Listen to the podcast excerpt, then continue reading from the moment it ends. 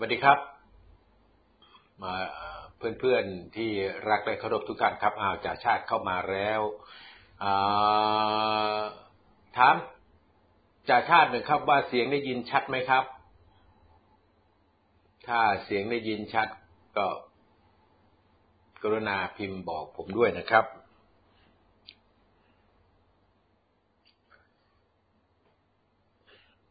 วันนี้ก็เป็นวันอาทิตย์ที่ เก้านะครับ ขอบคุณมากครับจ่าชาติเสียงชัดเจนนะครับ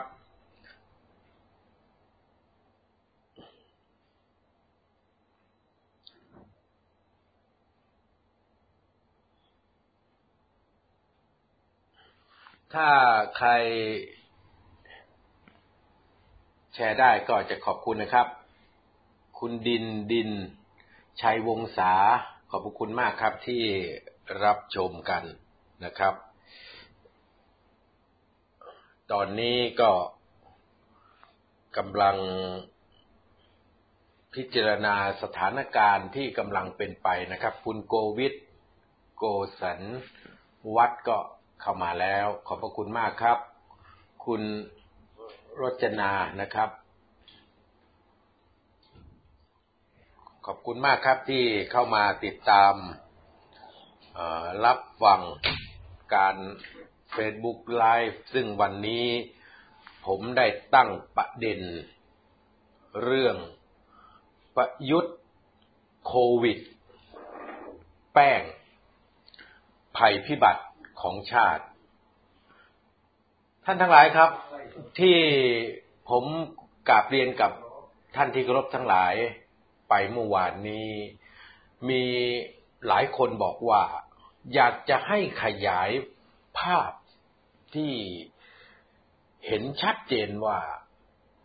สิ่งที่เราประสบอยู่นี้ที่คนไทยทั้ง 68 ล้านคนกำลังประสบอยู่นี้ เป็นภัยพิบัติที่เกิดขึ้นจากการกระทำของมนุษย์ ผมก็จึงต้องมาพูดกับท่านที่เคารพในวันนี้อีกครั้งหนึ่ง นะครับว่า สิ่งที่เราประสบกันวันนี้ก็คือภัยพิบัติที่เกิดขึ้นจากน้ำมือมนุษย์นะครับ ก็รอเพื่อนเข้ามากันพอสมควรแล้วก็จะเริ่มการพูดคุยกัน สวัสดีครับ คุณจักรานนท์นะครับ ขอบพระคุณมากครับที่ติดตามนะครับ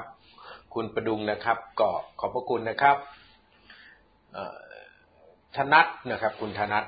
ขอบพระคุณมากครับทุกท่านครับ ถ้าอ่านชื่อไม่หมด ก็ต้องขออภัยด้วยนะครับ ซึ่งผมจะพยายามทักทายเพื่อนๆทุกคนที่เข้ามา เอาละครับสิบนาฬิกาแล้วถ้าใครสามารถแชร์ไปได้ก็แชร์ไป ก็จะเป็นพระคุณอย่างยิ่งนะครับ เพื่อเปิดเผยข้อมูลให้ทุกคนได้เข้าใจตรงกันว่า วันนี้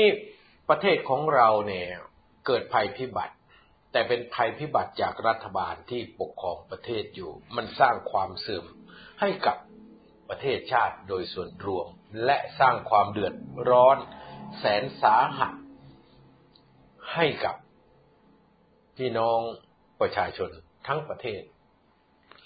ท่านทั้งหลายครับ ผมจึงตั้งประเด็นไว้ว่า ประยุทธ์โควิด แป้ง ภัยพิบัติของชาติ ท่านทั้งหลายครับ เราจะมาดูว่าภัยพิบัติ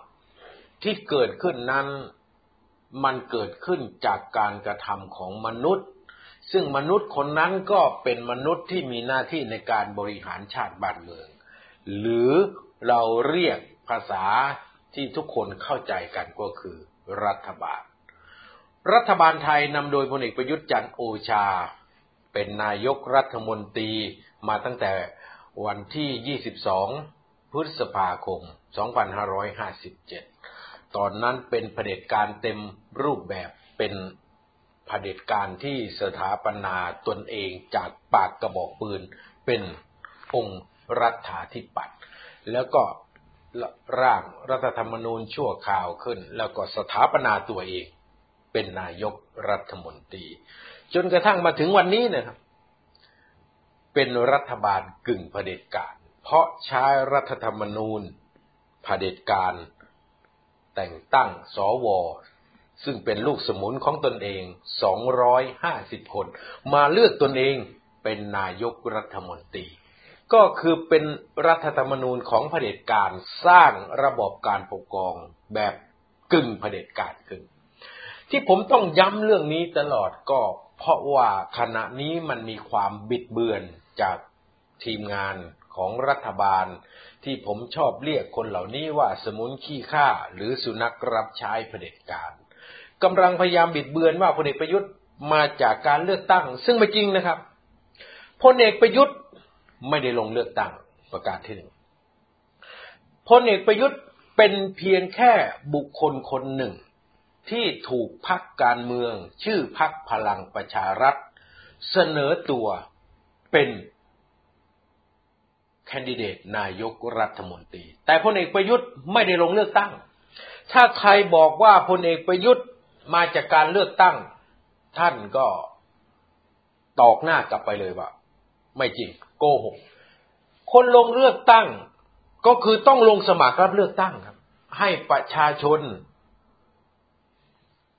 ได้เลือก เช่น ถ้าเป็นพักฝ่ายค้านก็คุณหญิงสุดารัตน์เป็นทั้งแคนดิเดตนายกรัฐมนตรีเป็นทั้งคนลงเลือกตั้งหาเสียงกับพี่น้องประชาชน อย่างพรรคประชาธิปัตย์ก็ท่านอภิสิทธิ์เวชชาชีวะ อย่างพรรคภูมิใจไทยก็อนุทินชาญวีรกูล อย่างนี้ลงเลือกตั้งครับ ส่วนพลเอกประยุทธ์นั้นแค่บุคคลผู้หนึ่งที่ พรรคพลังประชารัฐ ใส่ชื่อไว้ในลายชื่อแคนดิเดตนายกรัฐมนตรีตามรัฐธรรมนูญเผด็จการนี้ต้องย้ำก่อนนะครับ ต้องย้ำเรื่องอย่างนี้เรื่อยๆ เพราะขณะนี้มีกระบวนการที่พยายามจะลบเลือนเรื่องเหล่านี้ แล้วเอาเรื่องใหม่มากบท่านทั้งหลายครับ ปูพื้นกันเรียบร้อย แล้วภัยพิบัติเกิดจากการกระทำของรัฐบาลอย่างไรก็ไล่เรียงกันมา วันนี้ท่านทั้งหลายครับ เราเนี่ยใช้เงินงบประมาณในการบริหารประเทศ ที่พลเอกประยุทธ์เป็นรัฐบาลมาเนี่ยยี่สิบล้านล้านนะมันเยอะขนาดไหนตอบไม่ถูกครับ งบประมาณเฉลี่ยแล้วปีหนึ่งก็ประมาณ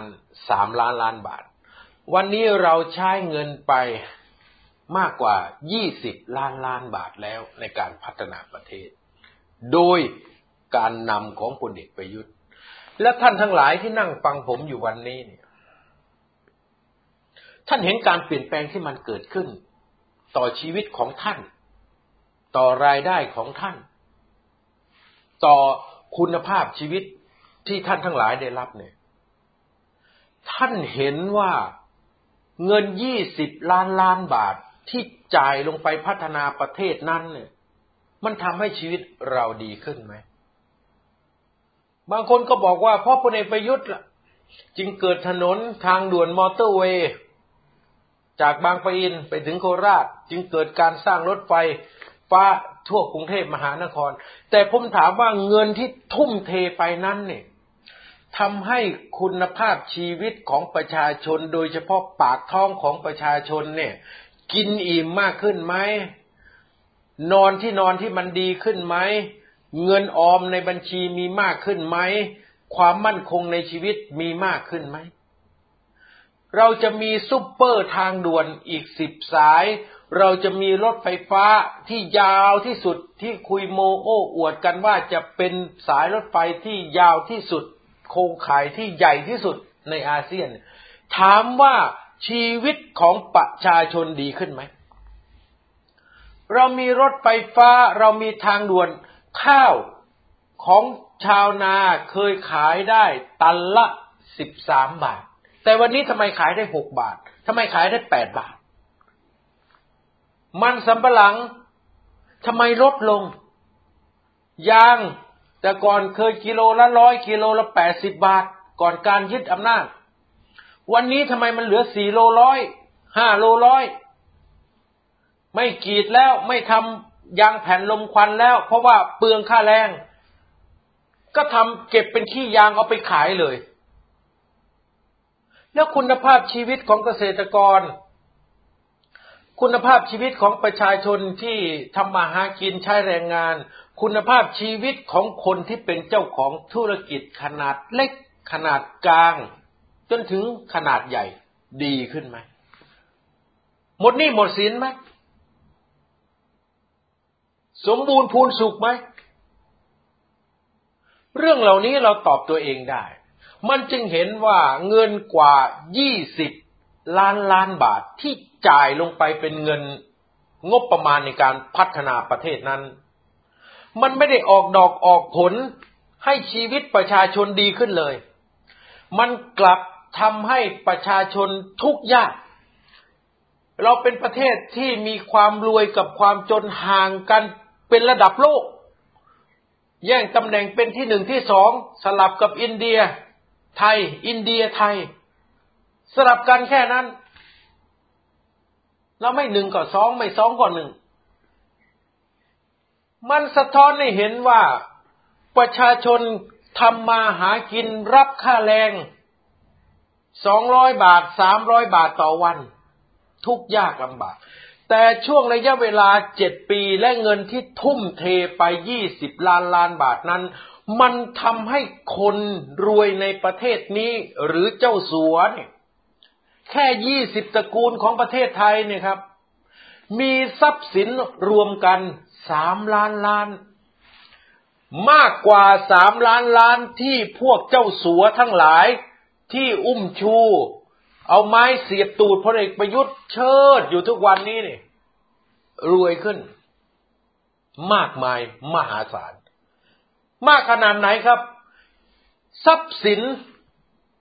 ที่เจ้าสัวยี่สิบตระกูลเนี่ย อันดับหนึ่งถึงยี่สิบนะครับ ไม่ใช่อันแล้วอันดับที่ยี่สิบเอ็ดจนถึงร้อยนี่ยังไม่นับนะยี่สิบอันดับแรกของคนที่รวยที่สุดในประเทศไทยนั้นล้วนแต่เดินรอบ เอวรอบตัวของพลเอกประยุทธ์ทั้งสิ้น ทั้งธุรกิจผูกขาด สินค้าอุปโภคบริโภค ธุรกิจผูกขาดเรื่องเหล้ายาปาปิ้ง ธุรกิจผูกขาดเรื่องพลังงาน ธุรกิจผูกขาดเรื่องห้างสรรพสินค้าเรื่องค้าปลีกรอบเอวพลเอกประยุทธ์นะมีทรัพย์สินรวมกันมากกว่าสามล้านล้านบาท พี่น้องงงสามล้านล้าน มากขนาดไหนก็มากเท่ากับปีปีหนึ่งที่รัฐบาลเอาเงินมาพัฒนาประเทศ งบประมาณปีหนึ่งประมาณสามล้านล้านบาท บวกไปอีกสองแสนบาทสามแสนล้านบาท บางคนก็ใช้คำว่าสามจุดสองแสนล้านสามจุดสองล้านล้าน ท่านทั้งหลายครับ นั่นหมายถึงว่า เราเก็บเงินภาษีของคนทั้งประเทศ ปีหนึ่งได้เงินสองล้านห้าแสนล้านบาท ยังน้อยกว่าทรัพย์สินของคนที่เป็นเศรษฐีแค่ยี่สิบตระกูล นั่นไม่ต้องบอกเลยว่าประเทศไทยนี่ ความเหลื่อมล้ำมันห่างกันยังไง มันไม่ถึงนะครับ ยื่นมือไปก็ไม่ถึงมันอยู่นู้นปลายฟ้านู่นนะแต่เราอยู่นี่ ก้นเหว ลึกสุด แทบไม่เห็นแสงสว่างในอุโมงค์ที่จมลึกลงไปของพี่น้องชาวไทยทั้งประเทศ นี่ครับ ภัยพิบัติ ภัยพิบัติที่สำคัญที่สุดที่พลเอกประยุทธ์ทำให้คนไทยก็คือความยากจนพลเอกประยุทธ์ได้เป็นคนที่สร้างความยากจนให้กับคนไทยมากที่สุด นายกรัฐมนตรีท่านที่หนึ่งพญามโนปกรณ์นิติธาดามาจนถึงหม่อมราชวงศ์คึกฤทธิ์ปาโมดคนไทยก็ยังไม่จน จนขนาดว่าปีหนึ่งแปดที่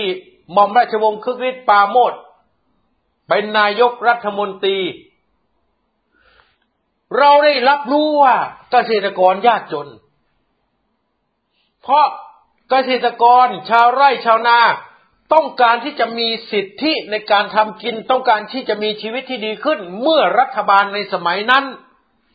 ไม่สามารถที่จะอุ้มชูประชาชนให้ฟื้นตัวได้ คนในชนบทจึงแห่กันเข้าไปสนับสนุนพรรคคอมมิวนิสต์แห่งประเทศไทย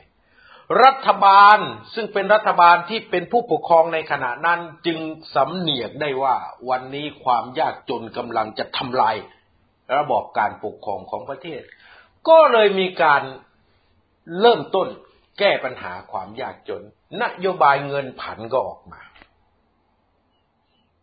ท่านที่เกิดสมัยนู้นอายุมากกว่าห้าสิบปีขึ้นไปนี่อาจจะจำนโยบายเงินผันได้ ยิ่งอายุหกสิบปีขึ้นไปนี่จำได้ดีนโยบายเงินผัน เป็นนโยบายแรกๆของคณะรัฐมนตรีในประเทศไทยของรัฐบาลในประเทศไทย ที่มุ่งตรงไปสู่ชนบทจริง ๆ มีการตั้งธนาคารทกสขึ้น หรือธนาคารเพื่อการเกษตรและสหกรณ์ปีหนึ่งแปดท่านทั้งหลายครับ หลังจากปีหนึ่งแปดมาจนกระทั่งทุกวันนี้เนี่ยชีวิตของประชาชนเต็มไปด้วยหนี้สิน ท่านทั้งหลายอาจมองผมว่า พูดเรื่องเก่าอีกแล้ว พูดเรื่องเดิมอีกแล้ว ที่ผมต้องย้ำต้องพูด เพื่อที่จะสะท้อนเห็นว่า เรามีโอกาสที่จะหลุดพ้นความยากจนครั้งแรก คือในสมัยของ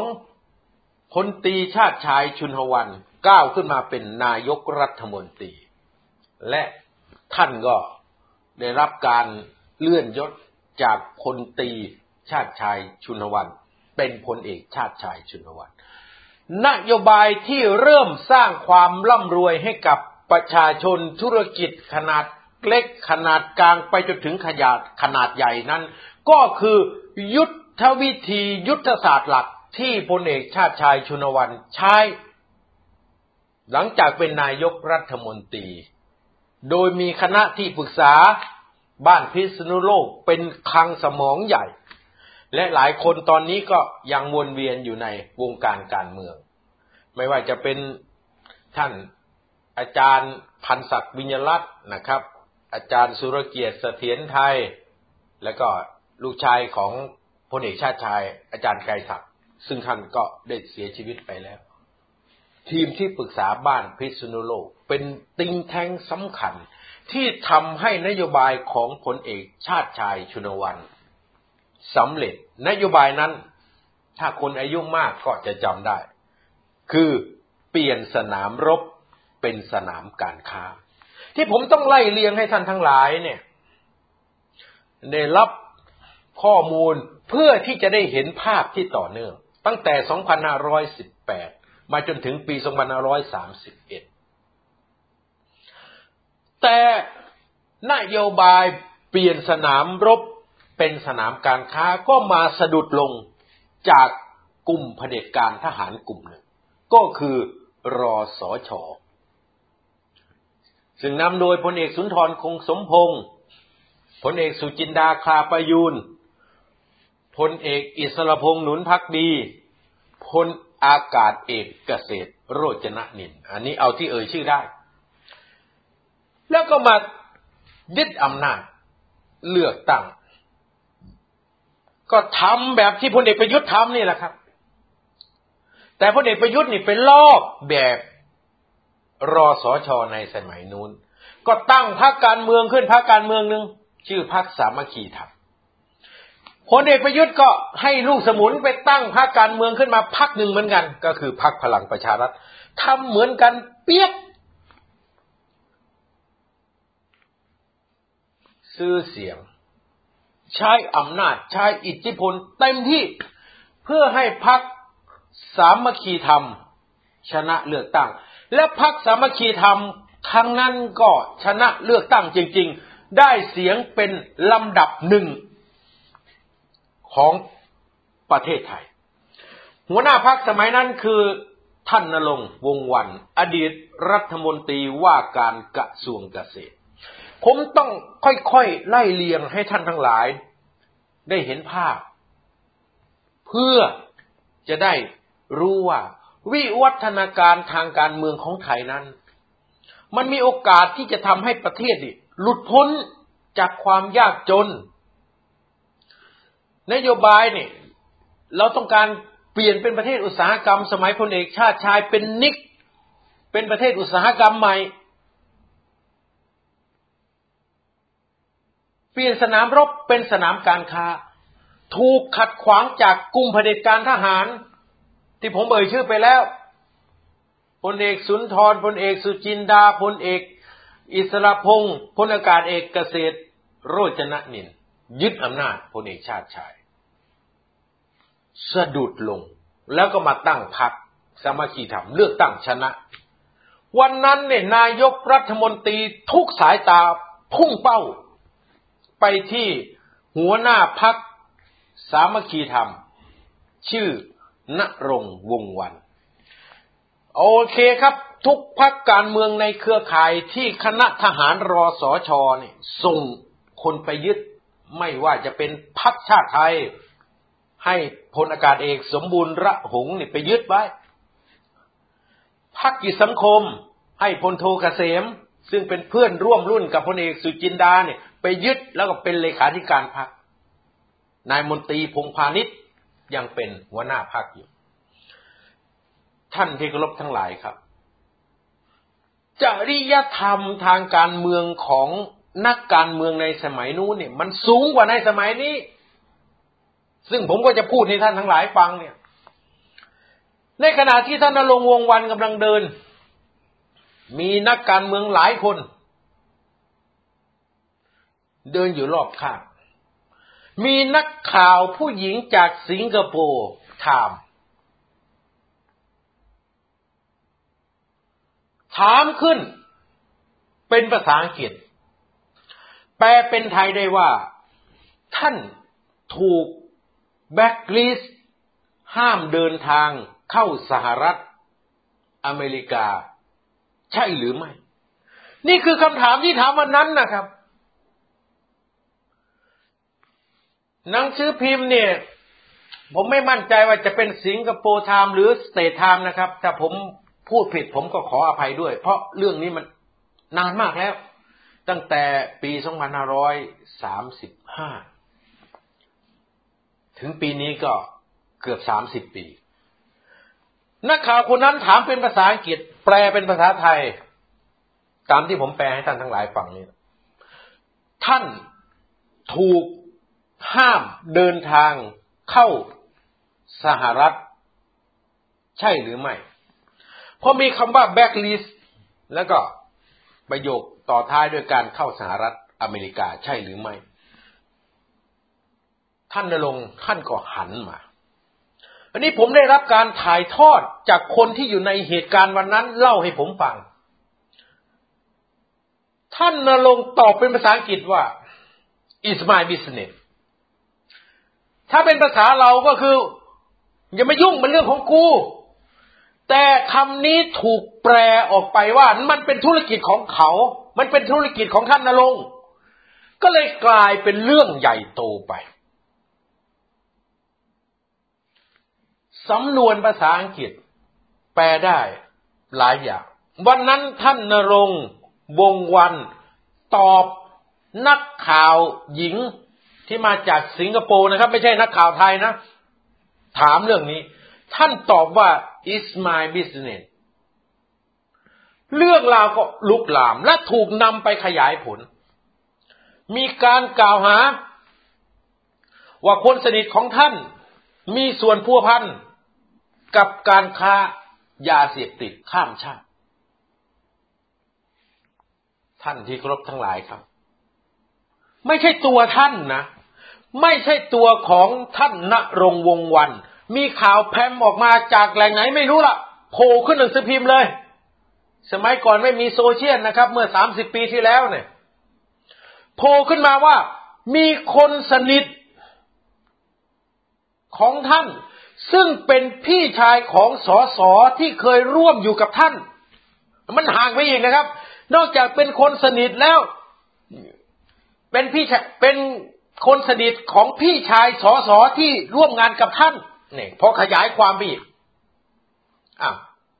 ไม่ใช่คนสนิทของท่านนรงแต่เป็นคนสนิทของพี่ชายสอสอคนหนึ่งที่เคยอยู่พักเดียวกับท่านนรงวงวัน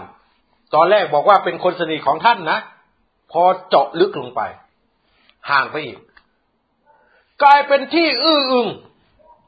ผู้แทนราษฎรสมัยนั้นก็หยุดจะงักอ้าว มีข่าวขึ้นมาว่า มีการตั้งคำถามในสังคม ก็พักฝ่ายค้านสมัยนั้นแหละครับ แล้วไปนี่สมัยนี้เป็นรัฐบาล สมัยนู้นเป็นฝ่ายค้าน ตั้งคำถามขึ้น เหมือนกับการตะโกนกลางโรงหนังนี่แหละเอาท่านนายกรัฐมนตรีของประเทศไทย เดินทางเข้าสหรัฐอเมริกาไม่ได้ มันจะมีปัญหาในการบริหารประเทศหรือไม่ จะบริหารประเทศยังไงเมื่อนายกรัฐมนตรีถูกห้ามเข้าสหรัฐอเมริกา ท่านทั้งหลายครับ การตะโกนกลางลงหนังแบบนี้ การตะโกนกลางแจ้งแบบนี้ สั่นสะเทือนไม่หมด จนสุดท้าย ท่านนรงวงวันก็ต้องมาแสดงสปิริต ถึงแม้ไม่ใช่ตัวท่าน ถึงแม้ไม่ใช่คนสนิทท่าน กลายเป็นคนสนิทของพี่ชายสอสอที่อยู่ในภาคเดียวกับท่าน มีส่วนพัวพันกับการค้ายาเสพติดข้ามชาติ ถูกกล่าวหา แต่ยังไม่ถูกจับกุม ท่านก็แสดงสปิริต ไม่รับตำแหน่งนายกรัฐมนตรี เมื่อท่านประกาศ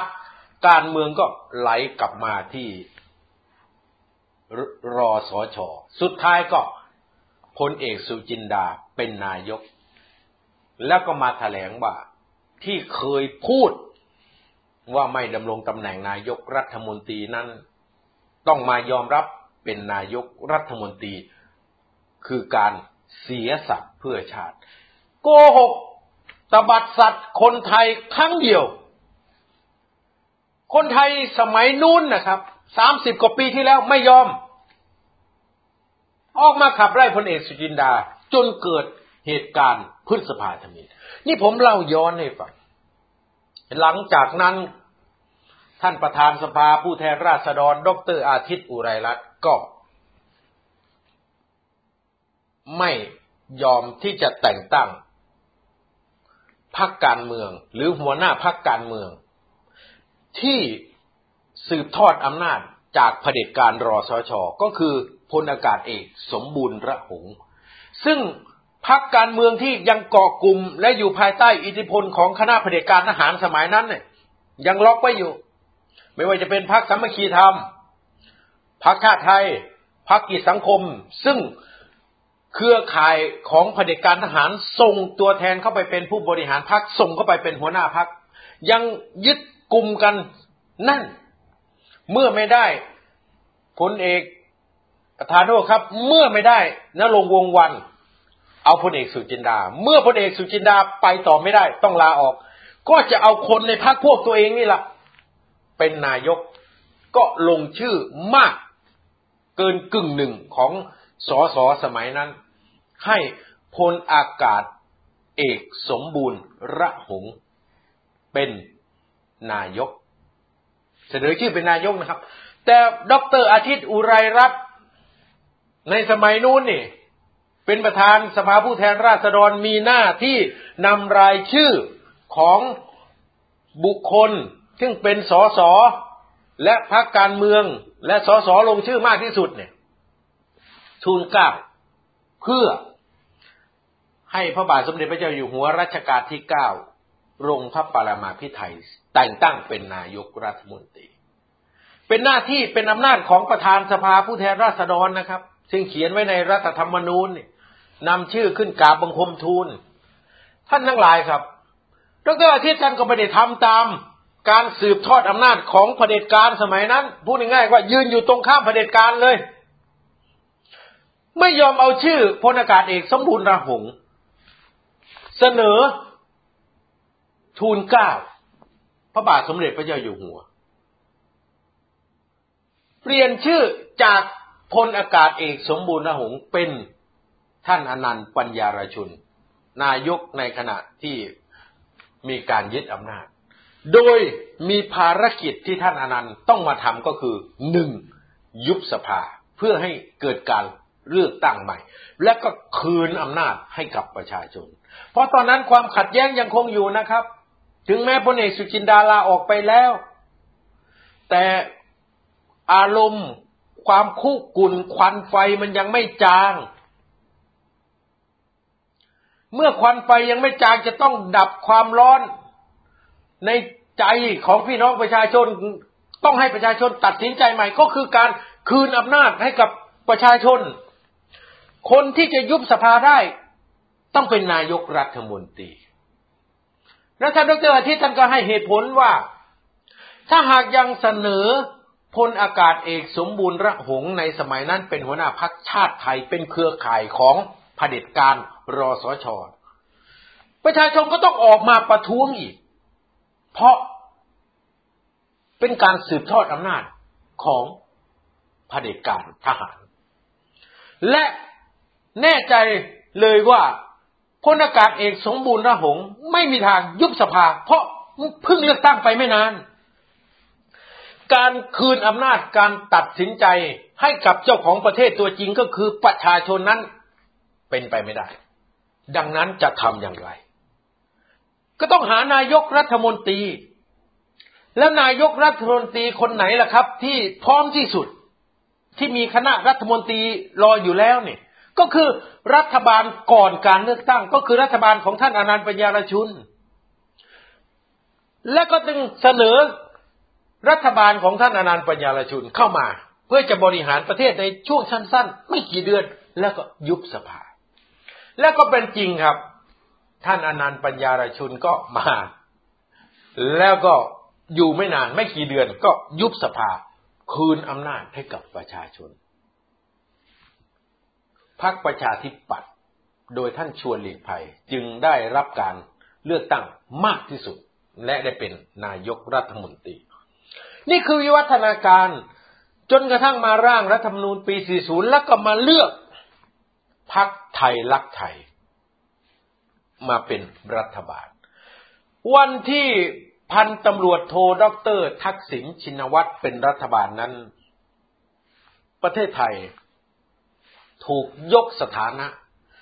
ขึ้นเป็นประเทศสำคัญลำดับห้าของเอเชีย คนไทยคาดหวังว่าภัยพิบัติความยากจนนี้มันจะหายไป นี่ IMF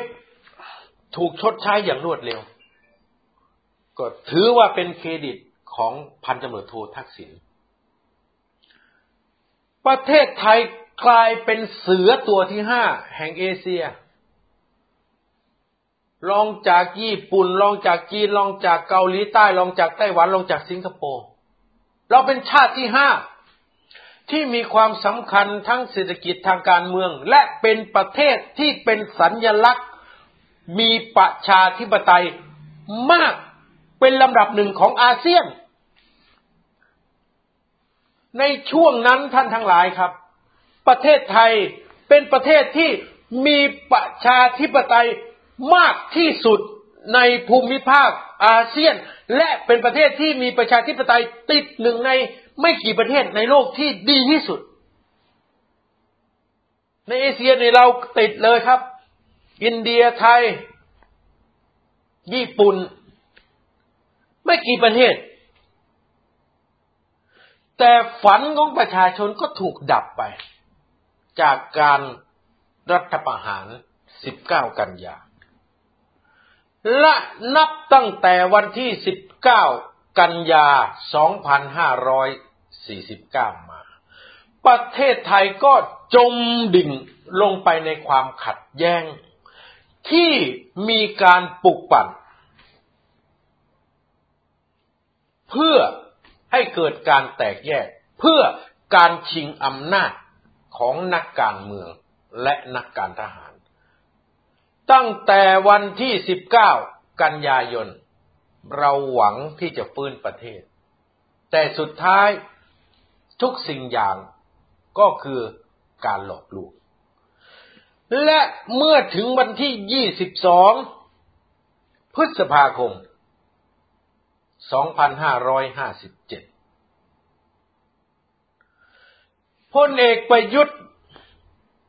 ผู้บัญชาการทหารบก ยึดอำนาจ มันเป็นการขุดหลุมฝังประเทศไทยซ้ำหลุมวันที่ 19 กันยา 2549 ยังไม่ลึกพอพลเอกประยุทธ์มาขุดหลุมวันที่ 22 พฤษภาคม 2557 เอาให้ลึกลงไปอีก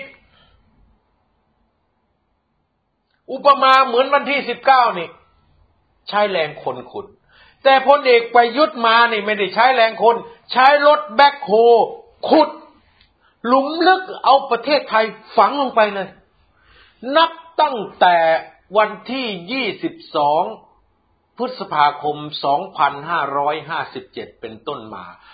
ประเทศไทยก็ประสบภัยพิบัติครั้งร้ายแรง ครั้งใหญ่ต่อเนื่องยาวนานมา จนกระทั่งประเทศเราจากประเทศสำคัญอันดับห้าในเอเชีย กลายเป็นประเทศที่หลอยถ้วยที่สุดในเอเชีย จากประเทศที่มีประชาธิปไตยเป็นอันดับหนึ่งในภูมิภาคอาเซียนสิบประเทศ กลายเป็นประเทศที่มีประชาธิปไตยต่ำที่สุดในอาเซียน และเพิ่งถูกชิงตำแหน่งบวยไปเมื่อต้นปีนี้ที่มินออนไลน์ ยึดอำนาจจากรัฐบาลของท่านองซานซูจี เราจึงขยบฐานะจากบวยสุดเป็นรองบวย น่าภูมิใจมากครับ นี่คือสิ่งที่ประเทศไทยประสบ และหายนะ ที่สำคัญที่เกิดขึ้นก็คือ หลักคิดในการบริหารประเทศของพลเอกประยุทธ์ หลักคิดที่ว่านั่นก็คือ การทำให้คนในชาติยากจน ซึ่งเป็นความจงใจที่ต้องการให้คนในประเทศยากจน ดูดเงิน จากการฟื้นฟูชีวิต ระดับไมโครเล็กๆ ระดับจุลภาคเล็กๆ เอาเงินทั้งหมดไปทุ่มเทก่อสร้างในโครงการขนาดใหญ่ เพื่อจะดูดทรัพยากรจากรายเล็กรายน้อย ให้เจ้าสัว ให้บริษัทใหญ่ ๆ ไม่กี่บริษัทผูกขาดประเทศไทย ภัยพิบัติร้ายแรงของการเปลี่ยนแนวทางในการพัฒนาประเทศจากพัฒนาคุณภาพชีวิตคนในชาติให้ดีขึ้น เป็นพัฒนาสิ่งก่อสร้างให้เจ้าสัวได้รวยขึ้น จึงทำให้ชาติของเรา กลายเป็นชาติที่เพิ่มคนจนในอัตราทวีคูณ จากหนึ่งเป็นสอง จากสองเป็นสี่ จากสี่เป็นแปด เท่าทวีคูณ เราจึงเห็นการภูมิใจของพลเอกประยุทธ์ประกาศกล้องว่า วันนี้มีคนจนหกแสน ออกบัตรสวัสดิการแห่งรัฐหรือบัตรคนจนไปหนึ่งล้าน ปีต่อมาดีใจจากหนึ่งล้านมีคนจนเพิ่มเป็นห้าล้าน ดีใจปีที่สามจากห้าล้านเป็นสิบล้าน และวางแผนที่จะให้มีการออกบัตรคนจนหรือสร้างคนจนถาวร ให้ได้สิบห้าล้านคน นี่คือความล้มเหลว แต่รัฐบาลประยุทธ์บอกว่าเป็นความสมเร็จ มันจะมีรัฐบาลไหนในโลกที่พอใจกับการบริหารประเทศแล้วมีคนจนเพิ่มมากขึ้น ก็มีรัฐบาลพลเอกประยุทธ์นี่แหละครับ ที่ภูมิใจ พอใจที่บริหารประเทศแล้ว คนจนเพิ่มมากขึ้น เพราะเขาไม่ต้องการให้คนอิ่มเผด็จการจะไม่พอใจหากคนอิ่ม เพราะเขาเชื่อว่า ถ้าปากยังอยาก ท้องยังหิว อุดมการของประชาชนไม่เกิด ท่านทั้งหลายครับ นี่คือหลักปกครองสำคัญ ซึ่งถือเป็นภัยพิบัติต่อประชาชนต่อประเทศชาติเลย ก็คือทำให้ประชาชน หิวทำให้ปากประชาชนอยากจะกินทำให้ท้องของประชาชนหิว แล้วประชาชนจะไม่มีอุดมการ จะไม่มีอุดมคติ จะไม่มีความฝัน แต่ประชาชนจะรอ รอว่ารัฐบาลจะอุปถัมภ์อย่างไร จะประทานอะไรมา รอส่วนบุญ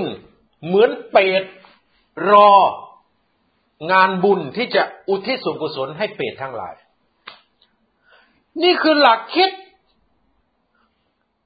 ที่เขาทำมาตั้งแต่อดีตการ จนกระทั่งพลเอกประยุทธ์ยังออกมาใช้อยู่ หลักทำให้อดอยาก หลักทำให้หิวโหย หลักทำให้แตกแยก ใช้สามหลัก ก็ปกครองบ้านเมืองนี้ ท่านจึงเห็นภัยพิบัตินะครับที่เกิดขึ้นจากรัฐบาลก็คือประยุทธ์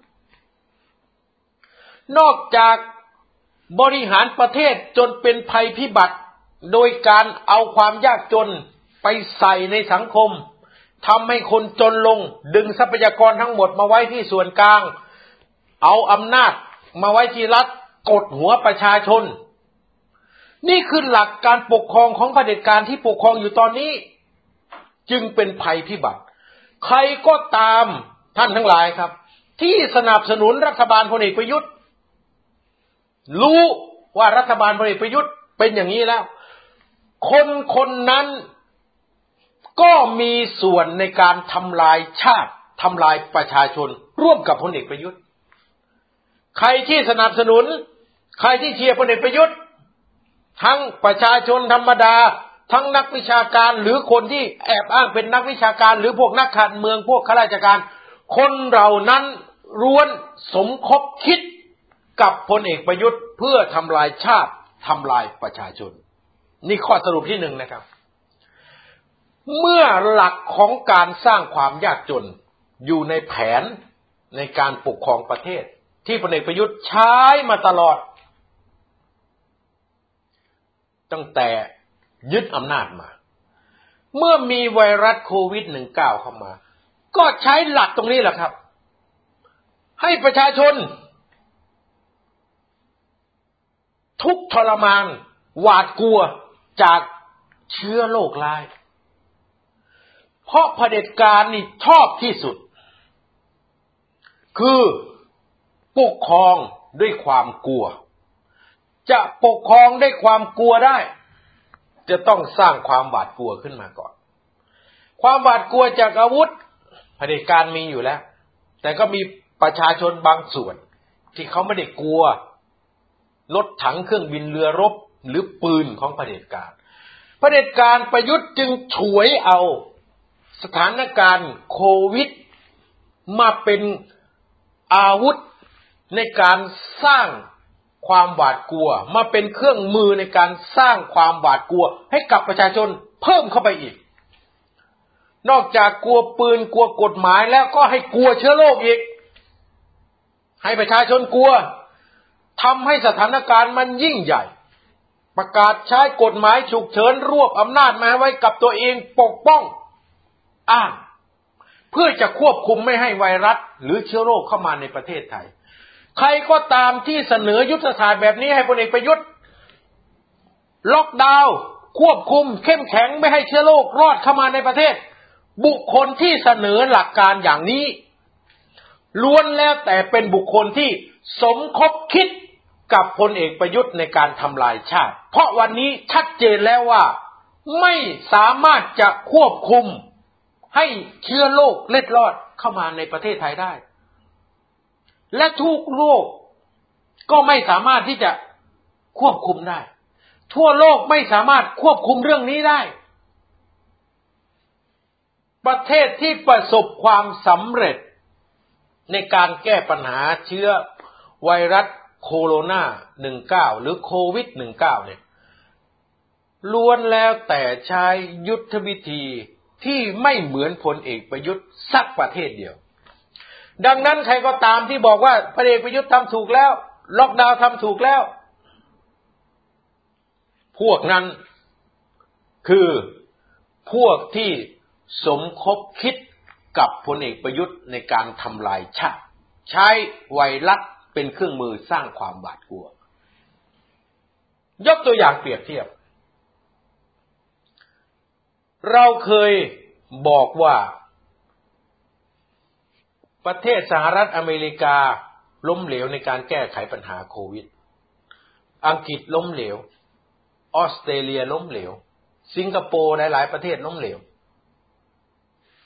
แต่ท่านทั้งหลายครับ พอในระยะยาวเราเห็นเลยว่า แนวทางที่ประเทศเหล่านี้ใช้ล้วนแล้วแต่ประสบความสำเร็จ ในการแก้ปัญหาเชื้อโรคอย่างไวรัสโคโรนาทุกประเทศสำเร็จหมด แต่ประเทศไทยที่เคยชื่นชมว่าป้องกันการระบาดได้ดีที่สุดกลายเป็นประเทศที่กำลังล้มเหลวนั่นสะท้อนให้เห็นมาวิธีการที่พลเอกประยุทธ์กำลังใช้อยู่นี่เป็นวิธีการที่สร้างความหวาดกลัวให้กับประชาชน เพื่อจะเอา ความหวาดกลัวนั้นปกครองประชาชนทั้งประเทศ จึงผิด และสร้างความเดือดร้อนมาก วันนี้นะครับ โกหกอีกแล้ว บอกว่าจะเพิ่มจากร้อยล้านโดสเป็นร้อยห้าสิบล้านโดสท่านทั้งหลายครับสามล้านโดสที่สั่งซื้อไว้ยังไม่มาเลย ท่านทั้งหลายครับ ที่บอกว่าไฟเซอร์จะเข้ามาไตรมาสที่สามน่ะ กันยายนน่ะ เดือนนี้เดือนอะไรครับ เดือนนี้คือเดือนพฤษภาคม ต้นเดือนนะครับ พฤษภาหนึ่งมิถุนาสองกรกฎาสามสิงหาสี่อีกสี่เดือน แต่ก็ยังไม่รู้อะ จะมาไหม เพราะแต่ก่อนบอกว่าห้าล้านโดสถัดมาไม่อีก ไม่กี่วันบอกว่าสิบล้าน ประยุทธ์มาใหม่เลยยี่สิบล้าน ท่านที่เคารพครับ มันมากอกสามตะก้าปาไม่ถูกนะคนพวกนี้ แล้วมันเป็นการถแถลงแต่ฝ่ายเดียวของเรานี่ คือผมยังไม่เชื่อไงแต่ถามว่าอยากได้ไหมอยากได้ แต่ไม่เชื่อ เพราะคนพูดไม่เคยพูด แล้วเป็นจริงอย่างที่พูดเลย สักครั้ง นี่คือเรื่องที่ผมไม่มั่นใจในเรื่องของวัคซีน และท่านทั้งหลายครับแอสตราเซเนกาได้เอาตัวอย่างการทดลองผลิตจากประเทศไทย ไปผ่านขบวนการรับรอง ที่สหรัฐอเมริกากำลังรอถแถลงอยู่ว่า วัคซีนที่ผลิตในไทยนั้นจะได้มาตรฐานไหม เพราะการผลิตวัคซีนทั่วโลก เมื่อผลิตแล้วก็ต้องเอาไปผ่านห้องแลบนี้ล่ะ ก็รอดูอยู่ ก็อยากให้สำเร็จนะครับ เพื่อจะได้ฉีดให้กับพี่น้องประชาชนท่านทั้งหลายครับ สิ่งที่พลเอกประยุทธ์กำลังทำนั้นเนี่ย มันมองไม่เห็นความสำเร็จที่อยู่ข้างหน้า มันมีแต่คำพูด แล้วก็เลื่อนลอย เห็นได้ชัด อย่างการแก้ไขเศรษฐกิจ การฟื้นเศรษฐกิจ พูดในท่านนะครับ เมื่อก่อนแจกหมื่นห้า ห้าพันห้าพันห้าพัน มาระบาดรอบสอง แจกเจ็ดพัน สามพันห้าสามพันห้าสองครั้งรับาทรอบสาม แจกสองพันท่านมองเห็นเรื่องนี้ไหมครับ รอบที่หนึ่งแจกหมื่นห้าห้าพันเดือนหนึ่งห้าพันเดือนหนึ่งห้าพันเดือนหนึ่งสามเดือน รอบที่สองเจ็ดพันครึ่งหนึ่งแล้วนะครับ จากหมื่นห้ารอบที่สองจ่ายเจ็ดพันพูดง่ายๆก็ประมาณ46-47เปอร์เซ็นของยอดตัวเลข จากการเยียวยารอบแรก7,000ก็แบ่งเป็นเดือนหนึ่ง3,500เดือนที่สองอีก3,500ท่านทั้งหลายครับ รอบที่สามนี่รอบนี้นี่ เสียหายมากที่สุดนะแจกเท่าไหร่ครับ เยียวยาโอ้โหคุยโมเลย ช่วยเต็มที่วางแผน ประชุมคุยกันตั้งนาน ออกมา คนละพัน สองเดือนสองพันยังไม่ถึงห้าสิบเปอร์เซ็นของการแจก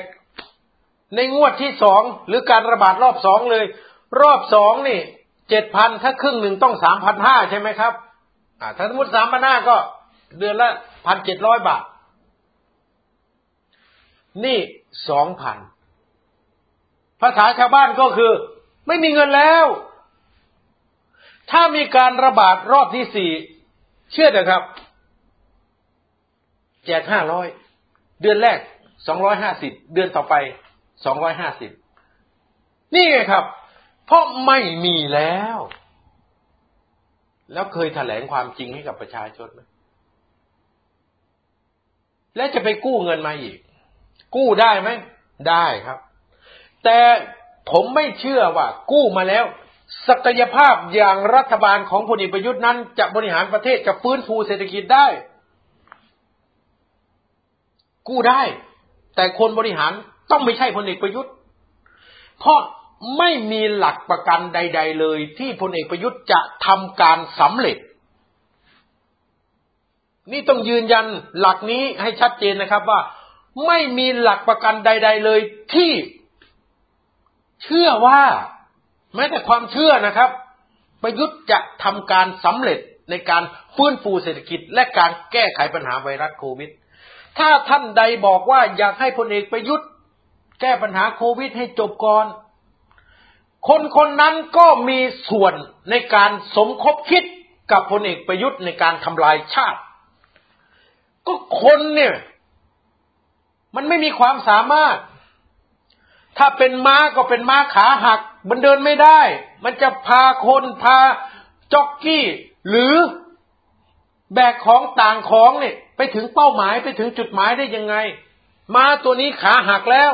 ถ้าไม่ใช่ม้า ก็ลาตัวนี้มันขาหักแล้ว หลังมันหักแล้ว มันเดินไปไม่ได้ มันแบกของไปไม่ได้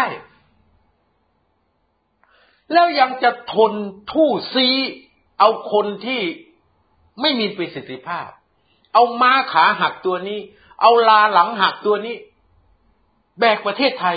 พาประเทศไทย พาคนไทยไปสู่จุดหมาย แล้วท่านทั้งหลายเชื่อไหมครับว่ามันจะประสบความสำเร็จ เป็นคำถามที่นอร์มอนที่สุด ง่ายที่สุด ดังนั้น การเมืองก็เป็นภัยพิบัติ บริหารประเทศก็เป็นภัยพิบัติ ป้องกันรักษาโรคให้กับประชาชนก็เป็นภัยพิบัติ คือพูดง่ายๆภัยพิบัติมาถึงแป้ง จะไปโทษแป้งก็ไม่ได้ เพราะมันไม่ใช่เฮโรอีน มันคือแป้งท่านทั้งหลายพอเข้าใจไหมครับ แต่ปัญหาก็คือว่า คนที่ตั้งแป้งเป็นรัฐมนตรีน่ะ มันชื่ออะไร คนที่ตั้งนายแป้งเป็นรัฐมนตรีเนี่ย ชื่อประยุทธ์ รู้ทั้งรู้ว่าแป้งน่ะ มันกระทำผิดกฎหมาย พฤติกรรมนี่เหมือนอาชญากรเลย ตั้งแต่ค้ายาข้ามชาติ ตุยฆาตกรรมโง่เยอะแยะไปหมดนะครับ คดีเป็นหางว่าวแต่คุณเอาคนอย่างนี้มาเป็นคณะรัฐมนตรีเนี่ย คนที่สมควรจะถูกประชาชนด่าเนี่ย ไม่ใช่คนถูกตั้งนะครับเพราะแป้งเนี่ยมันเป็นรัฐมนตรีเองไม่ได้ ถ้าประยุทธ์ไม่ตั้ง ท่านพอเข้าใจเหตุผลนี้ไหมครับ แป้งเป็นรัฐมนตรีเองไม่ได้ ถ้าประยุทธ์ไม่ตั้งแป้ง ต้องถามว่า ตู่ไปตั้งแป้งทำไม แล้วบันนี้ความจริงก็ปรากฏความเลวร้ายทั้งหลายทั้งมวงถูกเปิดเผย แล้วจะต้องรอให้ประชาชนไปเรียกร้องให้แป้งลาออกทำไมครับ ประยุทธ์หรือตูเนี่ยมีอำนาจอยู่แล้วทำไมตู่ไม่ปลดแป้ง คนที่ทำผิดจริยธรรม ของนักการเมืองของรัฐบาลของผู้บริหารเนี่ย ไม่ใช่แป้งนะครับ แต่คนที่ทำผิดจริยธรรมอย่างร้ายแรงคือประยุทธ์เขาบอกไม่ให้สมคบคบค้าสมาคมกับอาชญากร คนที่ประพฤติชั่ว แต่ประยุทธ์ไม่ใช่ไม่สมคบหรือไม่คบกับคนประพฤติชั่วนะครับ ประยุทธ์กับตั้งคนที่มีพฤติกรรมอย่างนี้เป็นรัฐมนตรี ท่านทั้งหลายครับ ไม่ใช่ความผิดของแป้งนะ เป็นความผิดของประยุทธ์ ดังนั้นเราจึงสรุปได้ว่า ทั้งปัญหาโควิด ปัญหาแป้งที่ขาดจริยธรรมพูดยังไงก็ อธิบายไม่ถูกกับท่านที่เคารพทั้งหลายครับ มันอับอายขายหน้าประชาชน อับอายขายหน้านานาชาติ อายไปทั้งโลกเนี่ยคนที่สร้าง โรคระบาดก็คุมไม่ได้ คนในคณะรัฐมนตรีก็มีความประพฤติที่เลวร้าย สสก็เลวร้ายมาก การบริหารก็เลวร้ายมาก ภัยพิบัติของชาติก็คือประยุทธ์ เพราะถ้าไม่มีประยุทธ์ความยากจนก็ไม่เกิด รัฐบาลก็ไม่ยัดเยียดความยากจนให้กับประชาชน ไวรัสโควิดป่านนี้ก็แก้ปัญหาได้แล้ว ฟื้นฟูเศรษฐกิจป่านนี้ก็ฟื้นฟูได้แล้ว ปัญหาอย่างแป้งก็ไม่เกิดขึ้นในสังคมของประเทศไทย ดังนั้นจึงสรุป วันนี้ว่า ภัยพิบัติของชาติ ล้วนเกิดขึ้นจากการกระทำของพลเอกประยุทธ์ทั้งสิ้น ถ้าชาติจะพ้นภัย ชาติจะพ้นจากภัยพิบัติ มีทางเดียวครับ คือพลเอกประยุทธ์ต้อง หลุดจากตำแหน่งนายกรัฐมนตรีโดยเร็วที่สุด หลุดเมื่อไหร่ ชาติพ้นภัยเมื่อนั้น นี่คือบทสรุปของวันนี้ วันนี้ผมไทยกรพลสวรรณขอลาท่านที่เคารพทั้งหลายไปก่อนครับ สวัสดีครับ